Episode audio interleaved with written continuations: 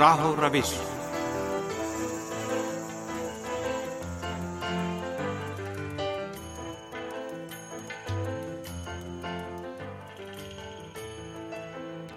عزیز سامعین خدمت میں تہا شمیم کا سلام عرض ہے۔ پروگرام راہ و روش کے ساتھ حاضر خدمت ہیں۔ امید ہے کہ پروگرام بھی آپ سب کی توجہ کا باعث بنے گا۔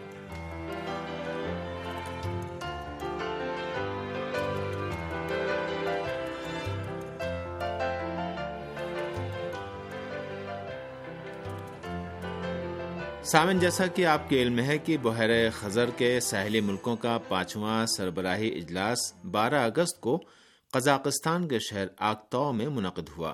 بحیر خزر کے پانچ ساحلی ملکوں کے سربراہوں نے بحیر خزر کی نئی قانونی حدود اور اختیارات کے کنونشن پر دستخط کے بعد ایک مشترکہ بیان میں اعلان کیا ہے کہ بحیر خزر کے قانونی حدود اور اختیارات کا کنونشن اتفاق رائے اور تمام فریقوں کے مفادات کے مد نظر ترتیب دیا گیا ہے۔ کیسپین سی علاقے اور علاقے کے باہر کے ملکوں کے لیے بہترین ٹرانزٹ کوریڈور ہے۔ کیسپین سی کنونشن پر ایران، روس، قزاقستان، آذربائیجان اور ترکمنستان کے سربراہوں نے قزاقستان کے ساحلی شہر آکتاؤ میں ایک اجلاس کے دوران دستخط کیے۔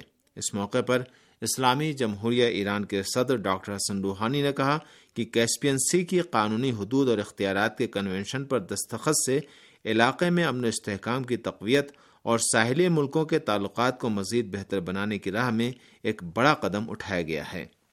انہوں نے کہا کہ ایران اور ایشیا کے بہت سے ممالک کیسپین سی کے مغرب اور مشرق کے دو بڑے کوریڈور سے وسطی ایشیا، قفقاز اور روس تک متصل ہو سکتے ہیں اور اس سمندر کے پانچ ساحلی ملکوں کے لیے ٹرانزٹ کا مسئلہ بہت ہی اہم ہے۔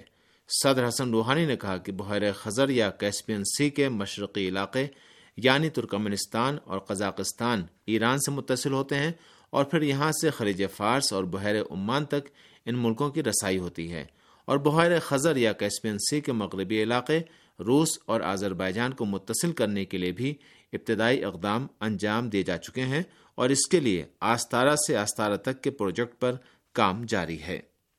اس سے قبل کیسپین سی کے ساحلی ملکوں کا پہلا سربراہ اجلاس دو ہزار ایک میں اشقاباد میں دوسرا اکتوبر دو ہزار سات میں تہران میں اور تیسرا دو ہزار دس میں جمہوریہ آذربائیجان کے دارالحکومت باکو میں، جبکہ چوتھا سربراہی اجلاس دو ہزار چودہ میں روس کے بندرگاہی شہر آستارا خان میں منعقد ہوا تھا۔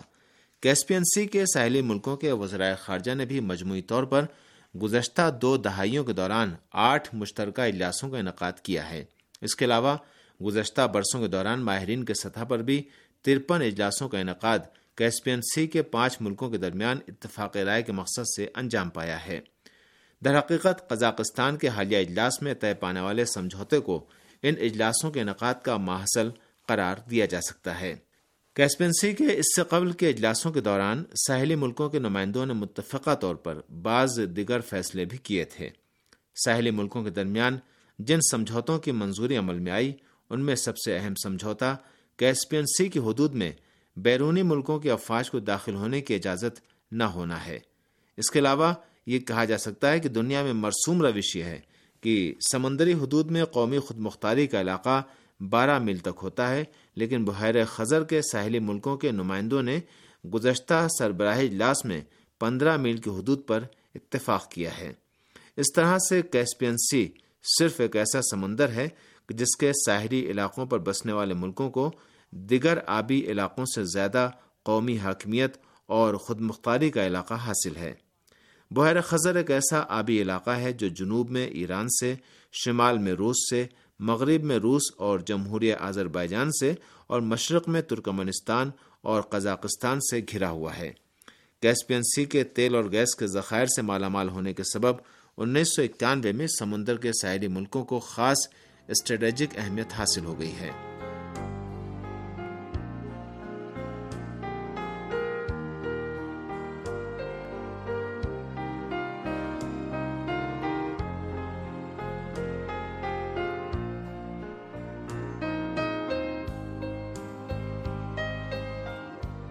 کیسپنسی کا رقبہ لمبائی میں بارہ سو کلو میٹر اور چوڑائی میں دو سو بیس سے پانچ سو پچاس کلو میٹر تک پھیلا ہوا ہے اور ساڑھے چھ ہزار کلو میٹر پر محیط ہے کہ جس میں سے چھ سو ستاون کلومیٹر ساحلی علاقہ ایران سے متعلق ہے۔ کبھی کیسپین سی صرف دو ملکوں یعنی ایران اور سوویت یونین میں مشترک تھا یعنی انیس سو اکیس اور انیس سو چالیس میں تہران اور ماسکو کے درمیان ہونے والے معاہدوں میں کیسپین سی کو ایران اور سوویت یونین کا مشترکہ سمندر کہا جاتا تھا۔ اور یہی مسئلہ اس بات کا باعث بنا کہ یہ شائبہ ذہن میں تقویت پائے کہ سوویت یونین کا شرازہ بکھرنے اور خود مختار جمہوریاؤں کے وجود میں آنے سے قبل تک دونوں ملک یعنی ایران اور سوویت یونین کو کیسپین سی سے پچاس فیصد بہرہ بند ہونے کا حق حاصل تھا۔ اس دعوے کے صحیح یا غلط ہونے سے قطع نظر یہی امر اس بات کا باعث بنا ہے کہ ایران کے سمندری حصے کے تعلق سے کہ جو پانچ ملکوں کے درمیان مشترک ہے، حساسیت وجود میں آ گئی ہے۔ خلیج فارس کو ہمیشہ علاقائی اہمیت حاصل رہی ہے اور یہ ماضی کی طرح آج بھی مشرق و مغرب کے تجارتی قافلوں کی گزرگاہ ہے۔ خلیج فارس کی تاریخ کا مطالعہ کرنے سے پتہ چلتا ہے کہ اس پر ماضی میں ایک سو پچاس سال تک پرتگالیوں کا قبضہ رہا ہے، جو ایران کے بادشاہ شاہ عباس اول کے دور میں ختم ہوا۔ تیس اپریل سولہ سو اکیس کو خلیج فارس کو بیرونی قبضے سے آزاد کرایا گیا، جس کی وجہ سے اس تاریخ کو ایرانی ہسٹری میں اہمیت حاصل ہے۔ اسی لیے اس تاریخ کو ایران میں خلیج فارس کا قومی دن منایا جاتا ہے۔ خلیج فارس کی تاریخ سے یہ بات ثابت شدہ ہے کہ علاقہ ہمیشہ ایران کا حصہ رہا ہے اور اس کا کنٹرول ایرانی حکومتوں کے پاس رہا ہے۔ تمام تاریخی اور دستاویزی ثبوتوں کے باوجود، بعض عرب اور مغربی ممالک نے عالمی قوانین کی مخالفت کرتے ہوئے خلیج فارس کے تاریخی نام کے بجائے خلیج عرب کی اصطلاح استعمال کی ہے۔ حالانکہ اقوام متحدہ کے سیکریٹریٹ نے اپنے اعلامیہ میں باقاعدہ اس بات کو واضح کیا ہے کہ قدیمی اور مستند اٹلسوں اور نقشوں میں خلیج فارس کی اصطلاح استعمال ہوئی ہے۔ بائیس ارب ممالک کے دستخطوں سے جاری ہونے والے اقوام متحدہ کے دوسرے اعلامیہ میں بھی اسی طرح کا موقف بیان کیا گیا ہے۔ اقوام متحدہ کی طرف سے یہ اعلامیہ انیس سو چوراسی میں جاری کیا گیا تھا۔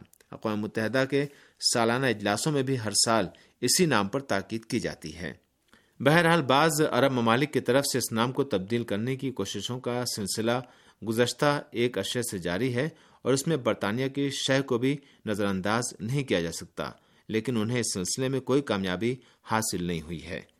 اسلامی جمہوریہ ایران کی بحریہ خلیج فارس کی سلامتی اور اس علاقے میں امن و امان کے قیام کے لیے اپنی قوت اور اس علاقے میں امن و امان کے قیام کے لیے اپنی پوری قوت اور طاقت کے ساتھ خلیج فارس میں موجود ہے اور یہ خود اس بات کی علامت ہے کہ ایران کی حکومت اور عوام اس آبی راستے کے بارے میں کتنے حساس ہیں۔ بحیر خزر کی قانونی حیثیت کی جملہ پیچیدگیوں میں سے ایک اس وسیع آبی علاقے میں غیر علاقائی فورسز کی موجودگی کا مسئلہ تھا۔ بحیر خزر کے بعض ممالک کے امریکہ اور اسرائیل سے قریب ہونے اور ان ملکوں کی جانب سے بحیر خزر میں امریکی فوج کی تعیناتی کی اجازت دیے جانے کے امکان کے پیش نظر بعض دیگر ملکوں کی تشویش اس مسئلے کی صورتحال کی اہمیت کے تعین کی ایک وجہ ہے۔ ایران اور روس نے بیرون ملک کی فورسز خاص طور پر امریکہ اور مغربی ملکوں کو بحیر خزر میں داخل ہونے کی روک تھام پر خاص توجہ دی ہے۔